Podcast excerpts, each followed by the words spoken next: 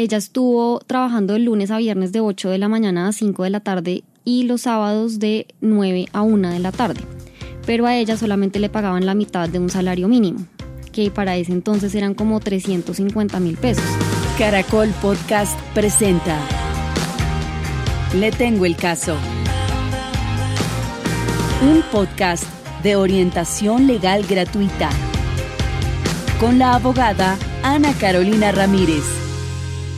Hola, bienvenidos todos a este podcast de la Fundación Pro Bono en colaboración con Caracol Radio, donde tratamos temas legales que le pueden estar pasando a usted o a alguien que usted conoce. Vamos a hablar de temas laborales. Si usted tiene dudas sobre su situación con su empresa o ha trabajado en una empresa y tiene una duda, este podcast seguro le interesa. Tenemos a María Laida Durán. ¿Cómo estás, María Laida? Muy bien, ¿y tú? Bien, María Laida, muchas gracias, bienvenida. Bueno, gracias. Para quienes nos están oyendo, María Adelaida tiene más de ocho años de experiencia en temas laborales, asesorando personas de la Fundación Pro Bono más de cuatro años. Tiene una maestría y una especialización en Derecho Laboral y hoy, gracias por tu tiempo, nos va a hablar no, del caso de una de sus usuarias. María Adelaida, ¿cómo se llamaba tu usuaria? Mi usuaria se llamaba Josefina Pérez. Era usuaria de la Fundación Pro Bono. Josefina tenía ¿cuántos años? Tenía más o menos cuarenta años en ese momento cuando yo la atendí. En la fundación. En la fundación. Y Josefina tenía un problema. Ella tuvo un contrato de trabajo del dos mil trece al dos mil quince, de dos años, en una empresa que se llamaba A B C. Y ella hacía labores como de mensajería y también como de recepción en esa empresa, que esa era una empresa que se encargaba como de temas logísticos y de mensajería. Ella estuvo trabajando de lunes a viernes de ocho de la mañana a cinco de la tarde y los sábados de nueve a una de la tarde, pero a ella solamente le pagaban la mitad de un salario mínimo, que para ese entonces eran como trescientos cincuenta mil pesos, y le pagaban el auxilio de transporte completo, pues porque ella trabajaba todos los días. La despiden en septiembre del dos mil quince y le pagan pues la indemnización con base en la mitad de su salario, pues que eran esta base de trescientos cincuenta mil pesos más o menos para esa época. Y pues cuando ella se acerca a la fundación, lo que me empieza a contar es pues que ella realmente trabajaba a tiempo completo y que ella nunca entendió por qué le pagaban la mitad de un salario mínimo, si ella realmente estaba todo el día allá. Esta empresa quedaba en Mosquera. ¿Nos puedes recordar en qué horario trabajaba Josefina? De ocho de la mañana a cinco de la tarde, de lunes a viernes, y los sábados también tenía que ir de nueve a una. Claro, o sea, eso es un horario de cuarenta y ocho horas hábiles a la semana. Exacto, ella trabajaba la jornada laboral completa, pero solamente le pagaban la mitad de un salario mínimo. Wow, en Mosquera. En Mosquera. ¿Y dónde vivía? Ella vivía relativamente cerca, pero en Bogotá. Claro. Entonces tenía que desplazarse todos los días hacia Mosquera y pues ella no tenía hijos, vivía con su pareja, pero se hacía cargo también de sus padres. Entonces pues realmente era un ingreso pues que no le alcanzaba para cubrir todas las necesidades que ella tenía que atender, y pues igual era en contra de la ley, porque si uno trabaja la jornada completa en Colombia no tiene por qué ganar menos de un salario mínimo legal. Pero además, porque si trabaja la jornada completa tiene que incurrir en gastos de alimentación por fuera de su casa que, in- que le incluyen, claro, gastos adicionales. O sea, claro, pues de, de entrada era ilegal, pero, pero adicionalmente pues ni siquiera le alcanzaba seguramente para entre transportes y los alimentos en los que tenía que incurrir. Ella, digamos que por la necesidad de tener un trabajo y porque tenía que encargarse de sus padres y demás, pues digamos que contaba con el apoyo de su pareja, pero necesitaba un trabajo y por eso, digamos, aceptó este empleo, pero ella siempre estuvo inconforme con que no le pagaran ni siquiera un salario mínimo. Okay. Digamos, ¿y cuánto tiempo trabajó en A B C? Dos años más o menos. Okay. De, como de agosto del dos mil trece como a septiembre del dos mil quince. Ya, y la despiden entonces en la septiembre. La despiden sin justa causa en septiembre y le pagan una indemnización pues que es inferior a lo que ella realmente tenía derecho, y todo este tiempo le pagaron pues sus prestaciones sociales por debajo de lo que correspondía, digamos que aportes a seguridad social si se los hacían sobre un mínimo, pues porque el sistema no te recibe aportes por menos, pero pues todos los demás pagos siempre se los hicieron por la mitad. Primas, cesantías, cesantías, etcétera, todo indexado. Vacaciones. Sobre trescientos cincuenta mil pesos, exacto, medio salario mínimo. Entonces cuando ella me cuenta esto, pues yo le dije, tú tienes derecho a un salario mínimo completo y a que todas tus acreencias laborales se hubieran pagado sobre el valor completo del salario mínimo de cada año. Entonces, digamos que la complejidad que tuvimos era probatoria, pues porque aquí, digamos, cuando uno va a presentar una demanda judicial tiene que poder probar lo que está alegando. Y probablemente su contrato decía que eran solamente cuatro horas, o ni siquiera tenía contrato. Pues tenía un, un supuesto contrato que estaba firmado solo por la empresa, que decía que ella estaba contratada a media jornada laboral y solamente tenía firma del empleador. Ella nunca lo firmó.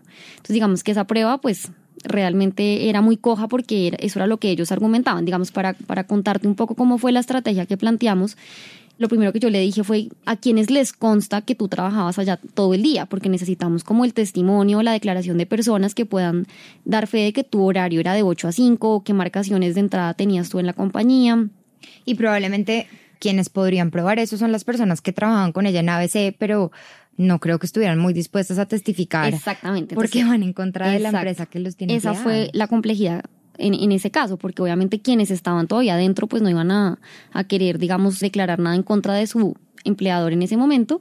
Y pues la gente prefiere muchas veces como no meterse en problemas y, y, y no fue fácil, digamos, contar con esto. Entonces lo que nosotros hicimos fue presentar unos derechos de petición a A B C, donde les decíamos, por favor, indíqueme qué jornada laboral tenía Josefina, en qué horario trabajaba, qué pruebas tenía usted de la hora de ingreso y de la hora de salida. Bueno, que nos dijeran como toda esta información para poder tener como por escrito alguna prueba, a ver si la lográbamos constituir por ese lado.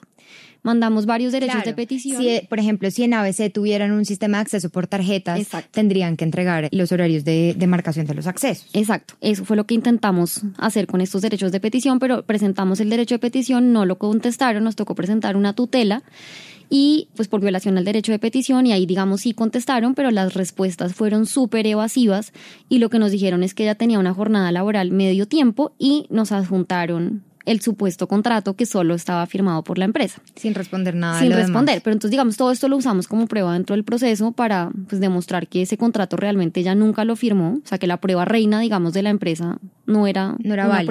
Prueba uh-huh. Y adicionalmente pues mostrar un poco que las respuestas de ellos fueron evasivas, pero digamos antes de presentar la demanda nos demoramos unos meses digamos tratando de construir las pruebas, porque sin pruebas era muy difícil digamos entrar al proceso.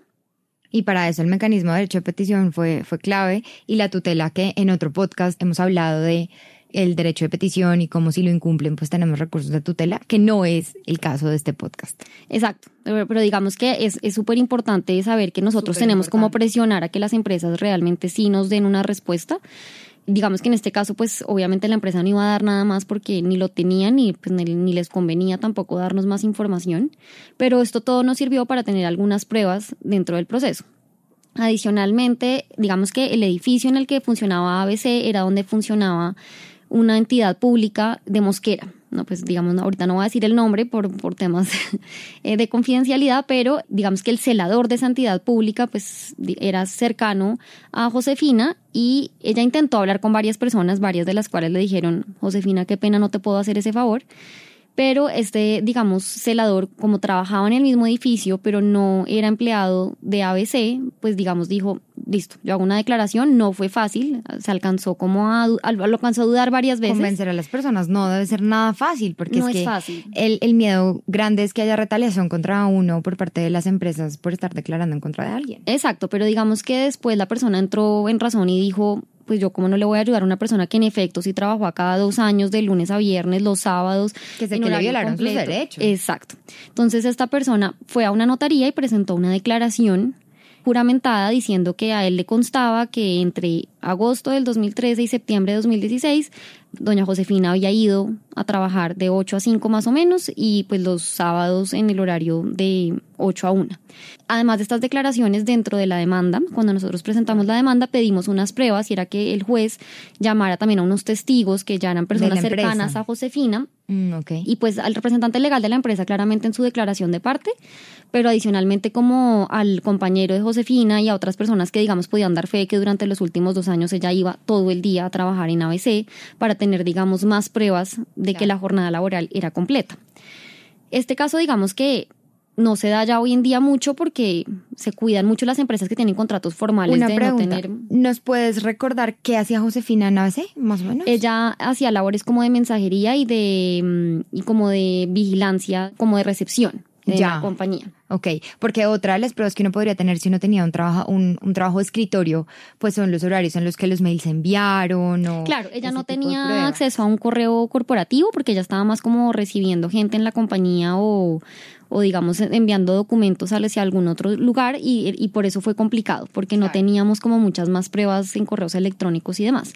Pero digamos que igual las pruebas que construimos nos sirvieron porque El proceso de hecho fue bastante rápido. Yo diría que la demanda desde que se presentó hasta que salió el fallo de primera instancia no se demoró más de un año. Muy bien, muy rápido. Sí, digamos que en los procesos laborales con el tema de oralidad se han vuelto cada vez más rápidos. Y pues nos fue bastante bien, la verdad, porque el proceso terminó en primera instancia porque la empresa nunca, nunca apeló. Digamos que otra de las cosas importantes que pedimos en la demanda, ya te cuento ahorita como el, el resultado, era la indemnización moratoria en materia laboral. Pero entonces, un, un momento, eh, quisiera, antes como de hablar ya del resultado del proceso y eso, preguntarte, ¿existe libertad probatoria? Es decir, ellos no, el demandante no tiene que ir con una lista de pruebas que le impone el juez, sino que todo lo que tenga al alcance es lo que le sirve, ¿cierto? Claro, digamos que en, en Colombia pues hay unas pruebas que son las documentales, las pruebas, el testimonio, digamos unas que ya están, que se clasifican así, pero obviamente uno en un proceso pues tiene que hacer uso de lo que tenga a su alcance. Incluso hoy en día pantallazos de WhatsApp y demás también los están teniendo en cuenta como prueba dentro de los procesos, porque obviamente pues los procesos tienen que adaptar también a las realidades que, que van llegando. Y hoy en día, pues todo, todo lo que tengas a tu alcance como prueba documental te va a servir. Lo que pasa es que no hay una prueba, no hay, no hay una lista exacta de qué documentos son los que te sirven. Digamos que cualquier documentación que te ayude a probar lo que tú estás alegando. Y eso es buenísimo porque, porque para la persona que está en esa situación, lo único que quiere es tratar de probar Josefina por cualquier medio a su alcance. Entonces, buenísimo que, por ejemplo, no sé, si tenía un celular corporativo, podrían pedir la sábana de llamadas al operador para demostrar que en X y en X horario pues hubo unas llamadas con el empleador. Cada prueba individualmente considerada no logra convencer al juez, pero todas juntas seguro sí podrían ayudar a probar el caso. Entonces lo importante para quienes nos están oyendo es que sepan que todo lo que se les ocurra lo pidan. Sábana de llamadas, pantallazos de WhatsApp, eh, correos corporativos, eh, pruebas si están trabajando en mensajería como el caso de Josefina, pues entonces que se, se sepa cuándo ellas estuvieron entregando paquetes. Y el primer paquete lo entregaron a las ocho de la mañana y el otro a las cinco de la tarde, pues es prueba de que por lo menos hay un indicio de que en ese horario completo trabajó. Todo ese tipo de cosas. Así es. Y lo bueno es que pues si no lo tienen, se lo pueden pedir al empleador, y la forma, digamos, más eficaz de hacerlo es a través de un derecho de petición. Claro, por, por escrito, que esté, que quede radicado y que el empleador tenga que responder dentro de los tiempos de ley, que en un caso exagerado son quince días o pueden ser inclusive diez días hábiles en los que el empleador tiene que responder. Y si no, que recurra a la tutela, porque el derecho de petición lo tienen que responder. Y una aclaración, digamos, también para todo lo que, lo, todos los que nos oyen, es que no se necesita abogado para presentar un derecho de petición. Entonces, pues, lo pueden hacer directamente y, digamos, la, la estructura de un derecho de petición es relativamente sencillo. No sé si esto ya lo han hablado en otro podcast. Lo pero tenemos en otro podcast. Listo. Para quienes nos oyen, pueden buscar el podcast sobre derecho de petición. Listo, perfecto. Bueno, entonces, ¿ella qué pretendía? Es decir, era claro que trabajaba jornada completa en esta empresa A B C, donde hacía labores de mensajería y seguridad, que le pagaban no la jornada completa, sino la mitad eh, de la jornada, es decir, la mitad de un salario mínimo, que eran más o menos trescientos cincuenta mil pesos, y el auxilio de transporte. ¿Qué pide uno ahí? ¿Lo que le deben, más intereses, o es una indemnización por daños, digamos, de la, de la afectación moral que uno tuvo, o qué es lo que ella podría pedir? O bueno, lo que Josefina pidió. Sí, digamos que Josefina siempre estuvo inconforme con su salario, pero mientras tenía el trabajo nunca lo quiso, digamos, reclamar. Claro. Pero ya estando por fuera, pues porque ya la habían despedido, dijo, pues esto a mí no me parece justo, yo quiero hacer algo. Entonces, pues ella tenía derecho, obviamente, a que se le reliquidaran todos los salarios desde que comenzó el contrato, porque para el momento en que presentamos la demanda no había prescrito nada, entonces podíamos demandar todo, porque en laboral la prescripción es de tres años, okay, contados a partir de que el derecho era exigible. Entonces, como nosotros presentamos la demanda más o menos en el dos mil dieciséis y el contrato había empezado en el dos mil trece, pues estábamos perfecto dentro de los tres años. Perfecto. Esos tres años son para iniciar la demanda. Exacto. Ok. Ya una Ma, vez... Al, al margen de lo que se demore el proceso. Exacto, sí, no. Eso es para presentar la demanda. Entonces, lo que, lo que tocaba pedir era la reliquidación de todos los salarios, es decir, que se le pagara la otra mitad del salario mínimo desde que empezó hasta por que terminó. Por dos años, eso por es un montón años, de plata. Que se le reliquidaran las vacaciones, porque obviamente la base de las vacaciones también había sido la mitad de un salario mínimo, que le pagaran obviamente completas las prestaciones sociales, que era las cesantías, las in- los intereses de las cesantías y la prima legal de servicios. Eh, y pues ya, esos eran los pagos que ella recibía. Eh, digamos que pues la dotación, como se reconoce en especie y no en plata, pues ahí no había que reliquidar nada. Exacto, y no había diferencia. Entonces, eh, digamos, desde el punto de vista estrictamente laboral, eso era lo que pedíamos. Pero adicionalmente, en materia laboral, hay una indemnización que se llama indemnización moratoria, que es un día de salario por cada día retraso en el pago de salarios o de prestaciones hasta por dos años. Okay. Entonces, o sea, Josefina tenía dos tipos de solicitudes. Uno, págueme lo que me debió haber pagado, porque yo debía haber recibido un salario mínimo no medio. Entonces, reconózcame todo lo que usted nunca me pagó. Y encima, por lo que el reconocimiento se hace tardíamente y no se pagó cuando se debía, y ella lo debía haber recibido en dos mil dieciséis y no ahora cuando lo estaba peleando dos años más tarde, viene esta segunda reclamación que nos describes, que es moratoria. Indemnización moratoria. Indemnización moratoria. Y es un día de salario por cada día retraso en el pago. Esto aplica solamente cuando es pago de salarios o de prestaciones sociales. Como a ella no le pagaron completo ni lo uno ni lo otro, pues digamos estábamos en el escenario tal cual de la indemnización moratoria, que esta era la parte digamos también más cuantiosa de, de esta demanda. Claro, es por eso más que lo que le debían. Exacto. Y por eso la demanda igual era, digamos al final del día, no, no recuerdo exactamente en plata cuánto fue, pero pues sí, era la reliquidación de todo por dos años, más dos años de salario completos para el momento del pago, porque ya habían pasado dos años. Esta indemnización moratoria solamente se puede hasta por veinticuatro meses. Okay. Y ella tuvo derecho a la indemnización moratoria completa cuando, cuando salió, digamos, todo, porque ya habían pasado dos años desde la terminación del contrato cuando salió el fallo. Claro. Eh, y pues la, la empresa, digamos, bueno, finalmente a ella las pruebas que usamos sirvieron, los testimonios dentro del proceso. De que, de que Josefina trabajó jornada completa. Así es, porque además el única, la única prueba que la empresa seguía argumentando era que había un contrato con media jornada de trabajo, un contrato que Josefina nunca firmó. Claro. Entonces, pues digamos que el convencimiento del juez en ese sentido fue claro y pues el fallo fue completamente a favor de Josefina y condenó a la empresa A B C a que le reliquidara todo. Eh, lo que le había pagado mal y además a la indemnización moratoria. Entonces, pues para esa, Josefina fue mucha plata. Esa moratoria es súper importante porque de pronto uno se puede ir persiguiendo solamente lo primero, diciendo es que ustedes me pagaron mal y venga ahora págueme bien, y se le olvida pedir la moratoria, que si es un día de salario por cada día de retraso puede ser, como en este caso Josefina, pues mucho más cuantioso que la claro. misma plata que le debían. Claro, así es, porque ella igual, digamos, se hizo justicia en la medida en que recibió al final los pagos que tenía derecho a haber recibido desde el principio, pero además tuvo derecho a dos años más de salario.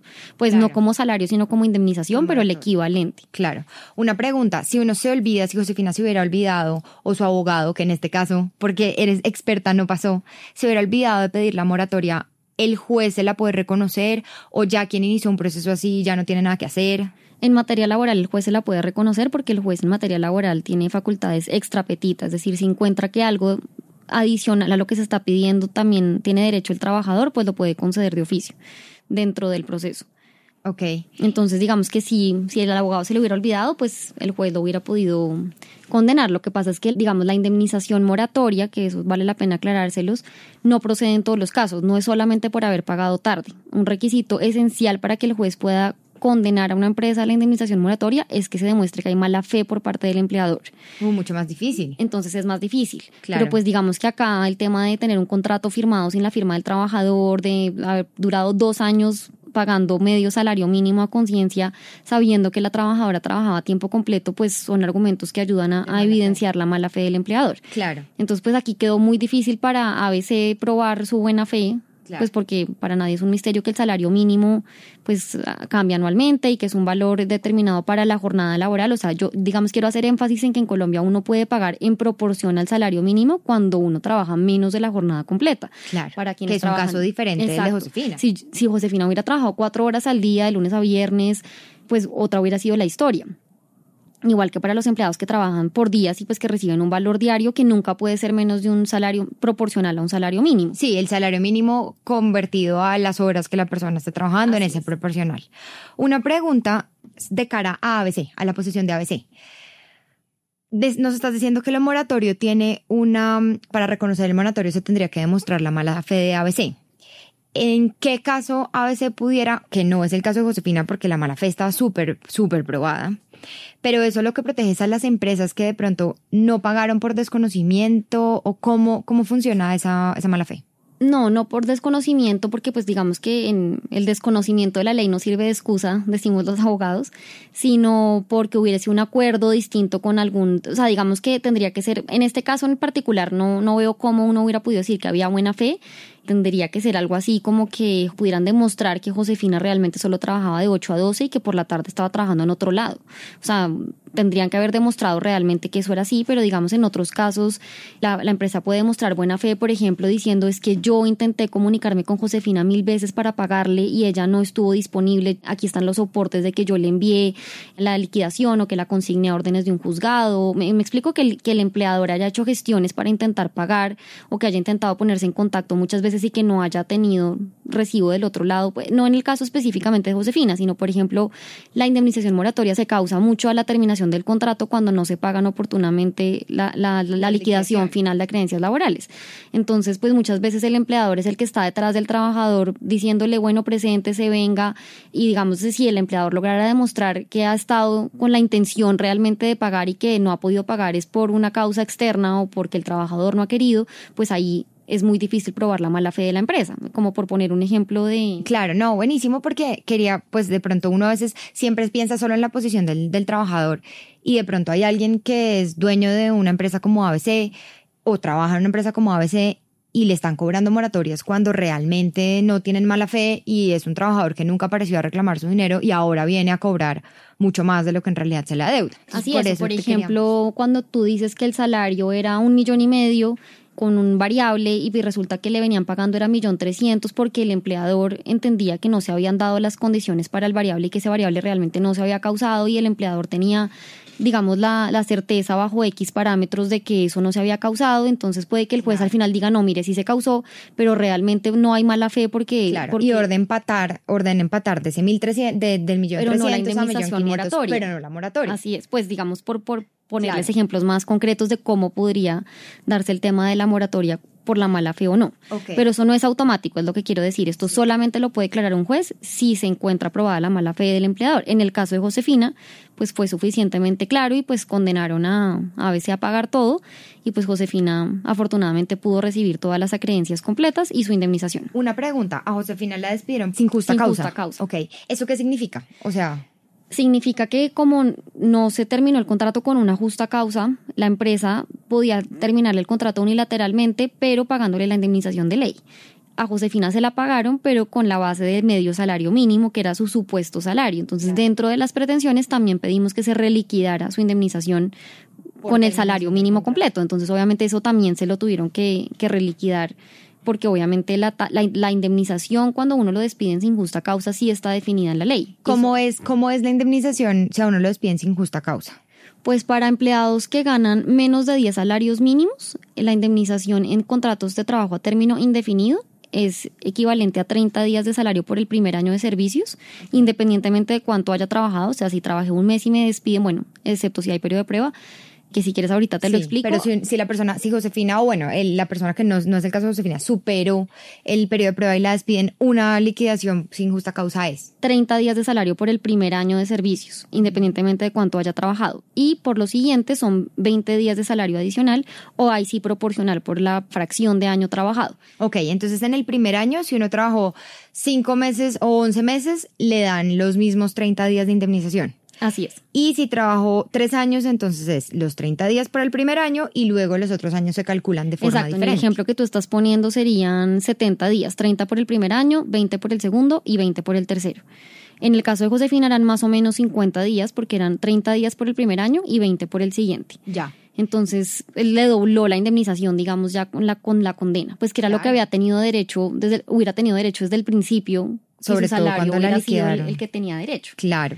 Una pregunta, entonces, María Adelaida, una pregunta sobre el despido. A ella la despiden sin justa causa, es decir, no, no le dicen que sea por culpa de ella, sino que la, la despiden, como también tiene libertad el trabajador, el trabajador tiene, el, perdón, el empleador, pues tiene libertad de decidir que las personas ya no quiere que trabajen en su empresa y pues la obligación consecuente de liquidarlas. Como ella tuvo un problema con el salario porque no se lo pagaban completo, ¿ella podría haber pedido el reintegro o son cosas diferentes? Es decir, ella lo, porque lo que entiendo que Josefina persiguió en este caso es que le pagaran lo que le debían, incluida la liquidación por despido porque estuvo mal hecha, estuvo, estuvo hecha sobre una base de medio salario cuando en realidad el salario de ella era un salario mínimo. O sea, no trescientos cincuenta mil, sino seiscientos ochenta mil más o menos, que era lo que estaba el salario mínimo en ese momento. Pero podría haber dicho, no, es que como me liquidaron mal y me estaban pagando mal, ¿me tienen que reintegrar? No, en este caso no, porque digamos... El reintegro se da cuando se declara que el despido fue ilegal. Aquí el despido, o sea, en Colombia los empleadores, digamos, son libres para tomar la decisión de terminar un contrato cuando consideren. La, digamos, la consecuencia que tiene tomar esta decisión es que tienen que pagar una indemnización que está establecida en la ley. O sea, que tenían que pagarle correctamente la indemnización. Exacto, digamos, esa es la regla general, que no, no te alcancé a terminar de explicar que en los contratos de trabajo a término fijo la indemnización eh, equivale a los salarios que faltaran para completar el término pactado, como para hacer la aclaración, porque claro, puede ser que quienes nos oyen tengan ambos tipos de contrato. Pero esa es la regla general. En Colombia hay ciertas limitaciones para hacer el despido, es decir, la facultad del empleador de terminar un contrato de trabajo en cualquier tiempo no aplica siempre. Hay ciertas situaciones que otorgan estabilidad laboral reforzada y que no permiten al empleador tomar esta decisión unilateralmente, porque de tomarla se entiende que el despido es ineficaz. Por ejemplo, sí, las mujeres embarazadas, el empleador no las puede despedir unilateralmente ni pagándoles justa, la indemnización. Ni, ni sin justa causa. Ni sin justa causa, ni con el pago de la indemnización, porque es un despido ilegal. Entonces, en ese caso, uno se hubiera podido alegar vía tutela el reintegro diciendo, este despido es ilegal, ordénese que me vuelvan a reintegrar a mi cargo y que me paguen todo como si el contrato nunca hubiera terminado. Y pues, claro, hoy en día, por eso, esa es una de las protecciones de estabilidad laboral reforzada, digamos, más, más estrictas. Pero también está el caso de las personas con fuero de salud, que son personas que tienen ciertas limitaciones. Obviamente hay diferentes criterios, digamos, de las cortes en Colombia para hablar de quién tiene fuero de salud o no. Eso de pronto podremos explicarlo en otra sesión, porque puede capítulo? ser muy largo. Pero digamos que las personas con ciertas limitaciones de salud también pueden tener una protección contra el despido. Estas son como las más estrictas y las más grandes. Pero licencia de maternidad y licencia de paternidad, hoy en día que existe también. En la también? licencia de paternidad sí, pero la licencia de paternidad es muy corta. Digamos que sí, en el caso de los padres, cuando tienen a su esposa como beneficiaria en el sistema de salud y la, pues la esposa no está trabajando y por eso es su beneficiaria, pues también podría vía tutela solicitarse una protección argumentando que la falta de trabajo del padre pues también va a afectar al menor y a la madre que están como sus beneficiarias en el sistema de salud. Ok, una pregunta sobre eso. Nos dices que hay una estabilidad laboral reforzada para estas personas, que el caso, el caso clásico es el embarazo, una mujer en embarazo. Una mujer en embarazo no la pueden despedir sin justa causa. ¿La podrían despedir con justa causa en su momento de estabilidad laboral reforzada, cuando está embarazada? Sí, pero con autorización del Ministerio del Trabajo. Entonces, digamos que uno, en caso de que evidencie que una trabajadora embarazada incurrió en una justa causa, tiene que ir al Ministerio, presentarle la solicitud. Esto toma tiempo, esto no es algo que el Ministerio haga rápidamente y no es tan fácil que la den. Digamos que la justa causa tiene que estar plenamente demostrada, claro. Pero no es automático. No claro. lo, y incluso con los trabajadores con problemas de salud, técnicamente si uno los necesita despedir también se lo puede solicitar al Ministerio del Trabajo, pero pues digamos Para que, que el Ministerio del Trabajo realmente no deberían analizar justas causas, sino si hay una incompatibilidad entre el cargo de la persona y su estado de salud, o pues evaluar cuál es la necesidad real de, de terminar ese contrato, por ejemplo, si es a término fijo, porque digamos, bueno, hay muchas, hay muchas limitaciones, pero es solo en esos casos donde hay una estabilidad laboral reforzada, donde, por ejemplo, hubo un despido colectivo, que en una empresa no pueden despedir a más de X número de trabajadores de acuerdo con la nómina total que tenga la empresa en una misma fecha. Si ese número se pasa, pues esos despidos sin autorización del Ministerio del Trabajo también se entenderían ineficaces y ahí también uno podría solicitar un reintegro. O por ejemplo en el caso de los trabajadores con fuero sindical, que son los directivos de los sindicatos principalmente, en esos casos solamente se puede terminar el contrato con justa causa, con autorización de un juez. O sea, aún si hay justa causa, en estos casos especiales hay que solicitar, en los primeros que describías, autorización del Ministerio del Trabajo, y en el caso del fuero sindical sería la autorización de un juez. Así es, pero esto, esto es para contarte que si uno despidiera a un trabajador sindicalizado que tenga fuero... Que tenga fuero, porque no sí, todos los sindicalizados exacto, tienen fuero. Solamente los, que, los directivos o los que tengan fuero eh, sindical... sin cumplir con los parámetros que establece la ley para terminar cada tipo de contrato, se puede solicitar pues entonces el uno sí puede solicitar el reintegro porque el despido fue ineficaz. Pero digamos, en el caso de Josefina no era así porque, pues digamos, el empleador, Josefina no tenía problemas de salud ni estaba embarazada y el empleador sí podía usar libremente la facultad de terminar el contrato. Lo que no podía hacer el empleador era pagarle mal su indemnización, tenía claro. que habérsela pagado completa. Para, para entender, podría haberla despedido como en efecto lo hizo, Así pero es. tendría que haberle pagado correctamente su indemnización de y despido todas las acreencias. Y por supuesto todos los años que estuvo pagándole mal el salario. Así es. Vale, sobre la parte de, de los despidos con autorización del ministerio te quería preguntar, entonces a uno como empleador o digamos en este caso a la empresa A B C si quisiera despedir otro trabajador que no fuera Josefina, que tuviera una protección laboral especial reforzada, tendría que ir al Ministerio del Trabajo a solicitar la autorización o al juez en caso de ser un, un sindical. Y ¿La persona a la que despiden solicita el reintegro ante el Ministerio del Trabajo también, o se lo exige a un juez o a la empresa o a quién se lo exige? El reintegro siempre se exige vía judicial. Digamos, el Ministerio del Trabajo no tiene la facultad de, de, de ordenar un reintegro. El Ministerio puede investigar a las compañías para evidenciar si se están cumpliendo o no normas laborales, ya. Y si en un requerimiento del Ministerio pues se evidencia que una compañía no está cumpliendo con algunas normas, puede multar a la empresa, pero no como tal declarar derechos ciertos e individuales ya en el caso a caso, porque eso ya es competencia del juez. Digamos que cuando estamos hablando de reintegros, en los casos en los que te estaba comentando, la vía más rápida para hacerlo es vía tutela, porque es la forma más rápida de proteger los derechos fundamentales, y normalmente cuando se declara que un despido fue in, ineficaz más ineficaz. que injusto, o sea que no había lugar al despido y que el despido era ilegal, pues obviamente la tutela es la forma en que se puede ordenar más rápido un reintegro, porque eso se puede demorar, o sea, en un mes puede haber un fallo de tutela y, y logramos rápido restablecer la situación, pues, y que la persona siga trabajando normalmente y que le paguen toda su seguridad social y sus salarios como si el contrato en efecto nunca hubiera terminado. Y hay habilitación a tutela porque estamos hablando de derechos fundamentales, el derecho al trabajo y el derecho a la subsistencia económica de la persona. Claro, digamos que en Colombia también los trabajadores han abusado mucho de las tutelas y entonces muchas veces pretenden que vía tutela se resuelvan derechos de fondo, digamos, que no están relacionados estrictamente con el... con la supervivencia, exacto, con derechos fundamentales. Y pues que muchas veces los jueces de, de tutela inmediata. Dicen, esto no es vía tutela, esto tiene que resolverlo un juez ordinario, claro. Y pues declaran que no era procedente la tutela, pero digamos que cuando se trata, y pues también muchas personas que tienen problemas de salud que no son contundentes o que no eran realmente una limitación contra el despido, porque también se ha, se han presentado abusivamente este tema por parte de muchos trabajadores que, que por cualquier, tenía gripa, lo sacaron con gripa, entonces tenían fuero de salud y pues no, no, no era el caso. Tenía que ser una patología, digamos, que el empleador conociera, que realmente fuera una limitación. Que exija de parte del trabajador ese deber de solidaridad con el empleado y tenerlo que tener vinculado. Eh, porque sí. Necesita una protección ese empleado por su condición especial de salud, no una incapacidad o una condición de salud que no requiera una protección especial. O por ejemplo que realmente el contrato, o sea, lo que prohíbe la norma es que tú despidas a alguien en razón a su discapacidad, es decir, de forma discriminatoria. Pero si yo logro demostrar que yo lo despedí con justa causa y que yo le di la oportunidad de que se defendiera, de que presentara sus descargos y la justa causa quedó comprobada y yo tengo como demostrar que no fue en razón a, a su problema de salud, sino por unos incumplimientos que yo evidencié, pues ahí el despido realmente pues era válido y digamos que ya, ya discutir la justa causa o no, no va a ser vía tutela, eso tiene que hacerlo vía justicia ordinaria y que ya un juez entra a determinar si esa justa causa existió o no, pero como tal el juez de tutela en un caso, digamos, donde se evidencie que no fue en razón del problema de salud, no debería ordenar el reintegro, pues porque a menos de que evidencie que sí fue discriminatorio y que desde la tutela eso sea claro y que como medida provisional, porque estas sentencias de los jueces de tutela, digamos, son provisionales, son provisionales para proteger que la persona siga teniendo un ingreso mientras se resuelve de fondo la situación. Exacto, en un juez. Y normalmente el juez de tutela les va a dar unos meses para que presenten ya la, la acción ante la justicia ordinaria. Lo que pasa es que estos procesos ante la justicia ordinaria, aun cuando ahora son un poco más rápidos, pues se toman más tiempo, mientras que una tutela en cuestión de semanas o un mes pues puede estarse ya resolviendo. Entonces digamos que en cada caso va, va no, no hay una misma regla para todos los casos. Sí, y, y el llamado también es a que todos como ciudadanos no abusemos del mecanismo de tutela que se inventó precisamente para los casos que realmente son urgentes y para proteger a las personas que tienen una necesidad. Así que es. Necesitan que se proteja inmediatamente. Así es.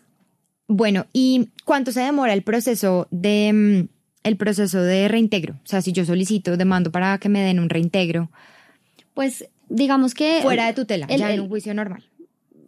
Bueno, pero es que eso sí va, se va a demorar mucho más porque se va a demorar todo el, todo el pleito y hasta que esté en firme la sentencia, porque pues si es un proceso de única instancia, pues no hay apelación, digamos, en principio, no hay ningún otro recurso excepto... en algunos casos, pero ya es muy técnico, simplemente para decir que en los procesos de primera y segunda instancia, pues hasta que no esté la segunda instancia en firme, y pues bueno, en algunos casos si la cuantía ya es muy grande, puede irse a casación, eh, pero realmente... Pero digamos aquí en Colombia, año dos mil veinte más o menos... En primera y segunda instancia se puede demorar unos tres años por lo menos. Okay. Entonces digamos que ahí sería mucho tiempo y por eso la vía más rápida cuando uno necesita un reintegro donde necesita proteger ya un derecho fundamental que ha sido vulnerado es vía tutela, porque eso sí se puede demorar un mes en primera instancia, después de una impugnación otro mes o de pronto un poco más dependiendo, obviamente estos paros judiciales y todo afectan mucho, pero... Eh, en cuestión de un par de meses es mucho claro. más rápido y obviamente pues ya hay, habiendo una orden de reintegro, el juez va a decir ordenes el reintegro dentro de las cuarenta y ocho horas siguientes y le pone un plazo al empleador. Obviamente no cumplir con, un, con una tutela puede dar lugar a que se inicie una, or, una orden, pues una acción de desacato de la tutela. Que puede tener hasta cárcel. Tiempo, y puede implicar incluso cárcel. Entonces digamos que hay empresas que se esperan hasta el desacato, pues hay otras que ordenan que, que lo hacen inmediatamente, pero sí es, es mucho más general. Rápido. Claro, ok. Para ese proceso judicial, no el de tutela, que no necesita abogado, porque como toca cosas tan fundamentales de una persona, no necesita abogado, lo que es la discusión de derechos más de fondo, de acreencias más de fondo, como el caso de Josefina, requiere abogado para presentar el proceso judicial, para demandar a A B C por, un te- por acreencias laborales, o lo puede hacer ella directamente. Pues es que obviamente todo iba a depender de la cuantía del proceso.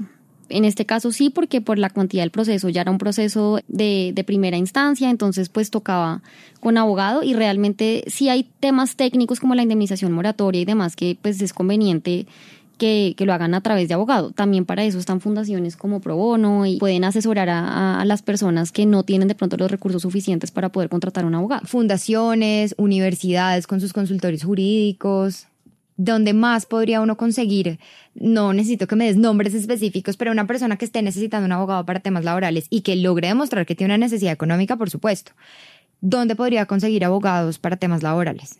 Pues también los consultorios jurídicos de las universidades son una buena opción. Okay. Eh, digamos que es acercarse a la Facultad de Derecho de universidades. Normalmente llevan procesos penales, laborales, civiles. Pues esa puede ser una... una ¿Alguna entidad pública, digamos, procuradurías o, al, o, o casas de justicia? No sé, ¿existe alguna cosa en ese sentido? Sí, pues también pueden tocar eso. Yo, yo creería que la forma más rápida por tener como una cita más personalizada donde prim, primero los orienten para ver qué medidas adicionales hay que tomar, porque no todos los casos dan lugar a un proceso judicial ni a una tutela, y hay veces donde de pronto el abogado les puede decir, mire, aquí no hay nada que hacer. Entonces yo creo que es bueno una primera orientación para saber por dónde encauzar el caso. Y pueden ser los consultorios jurídicos o pues sí... Eh, de las universidades, claro. Pues muchísimas gracias, María Laida. Una pregunta con el caso de Josefina. Entendemos que le pagaron todo, no solamente como le han pagado mal, sino sus acreencias. Eso lo depositan inmediatamente, digamos que la orden, pues no, no es que lo depositen inmediatamente, pero la orden para el empleador es que la tiene que depositar lo antes posible en la cuenta de María Laida. Sí, una vez el fallo está en firme, Josefina. Así es, una vez el fallo está en firme, pues el empleador ya digamos que tiene que pagar. Si el empleador no paga, tocaría iniciar un proceso ejecutivo para solicitar el pago. O sea, la sentencia se vuelve un, un documento con el cual... Un título exigible. Que es un título exigible, entonces se puede iniciar un ejecutivo para que pague, pues porque no todos los empleadores pagan inmediatamente. No fue el caso de Josefina, no tuvimos que iniciar el ejecutivo, pero digamos que si eso pasara, pues también hay otros mecanismos. Claro, un ejecutivo tiene también sus propios términos, puede durar más de un año y bueno, esperemos que ninguno de los que nos están oyendo tenga ese problema de que no le paguen, porque ese sería otro proceso adicional que, tenía que, que tendría que iniciar para ejecutar. Quien esté en una situación similar a la de Josefina o que esté en una situación idéntica a la de Josefina, ¿qué más crees que debería saber? Puede presentar la reclamación directamente ante su empleador. Pero digamos que entiendo que esto en la práctica genera mucho miedo y que difícilmente lo van a hacer, pero pues esa es una opción. Si están todavía empleados, pues decirle, mire, mi jornada es completa, yo tengo derecho a mis acreencias completas, pues como pedirlo justo, pero pues obviamente que eso sí puede dar lugar a, pues a que el empleador de pronto termine el contrato, pero pues digamos que uno no debería estar con un empleador que le pague menos de lo que uno tiene derecho a recibir. Sí, digamos que si le están pagando mal, el riesgo siempre estará, si está empleado, pues que lo despidan.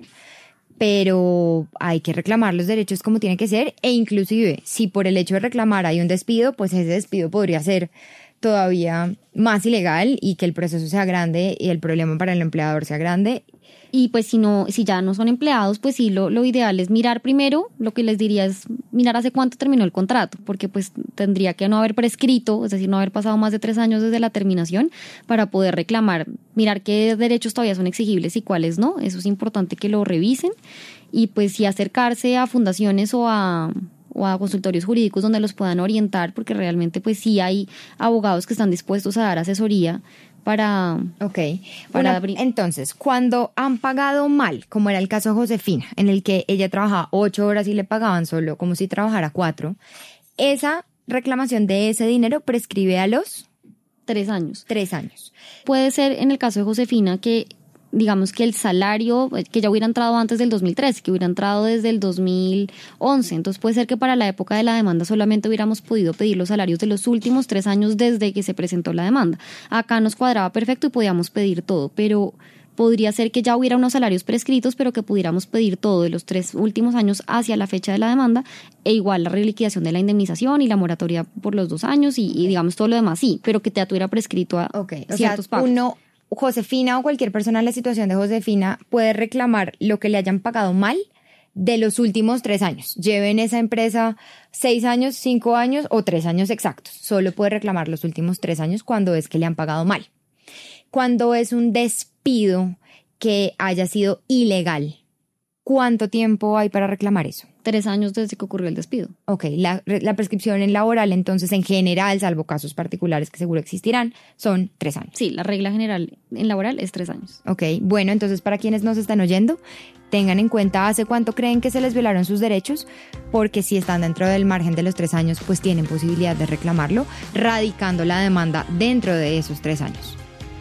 Bueno, María Laida, muchísimas gracias. No, a ti, mil gracias. Si le gustó este contenido, compártalo a alguien que esté en una situación igual o similar y que le pueda interesar aprender de estos temas. Si tienes dudas o preguntas, nos puedes buscar en Instagram como arroba Caracol Podcast.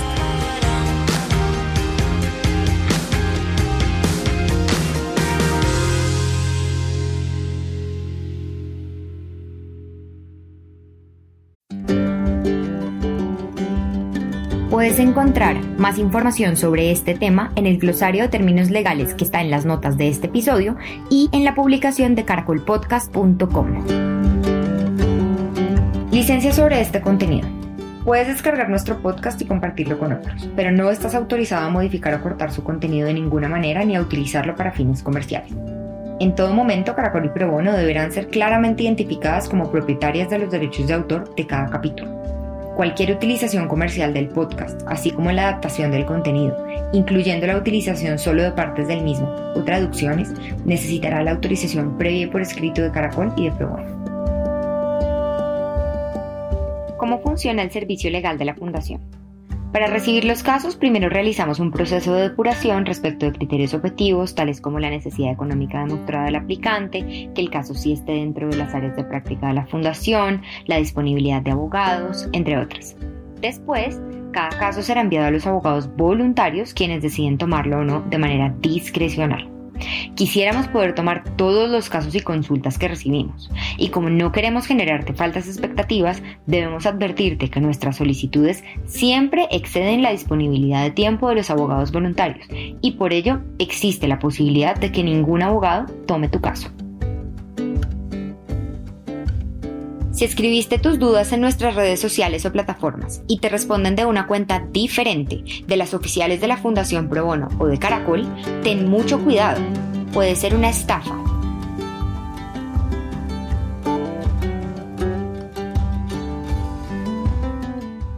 La información de texto y audio de este capítulo corresponde a las normas y jurisprudencia que estaban vigentes al momento de su publicación.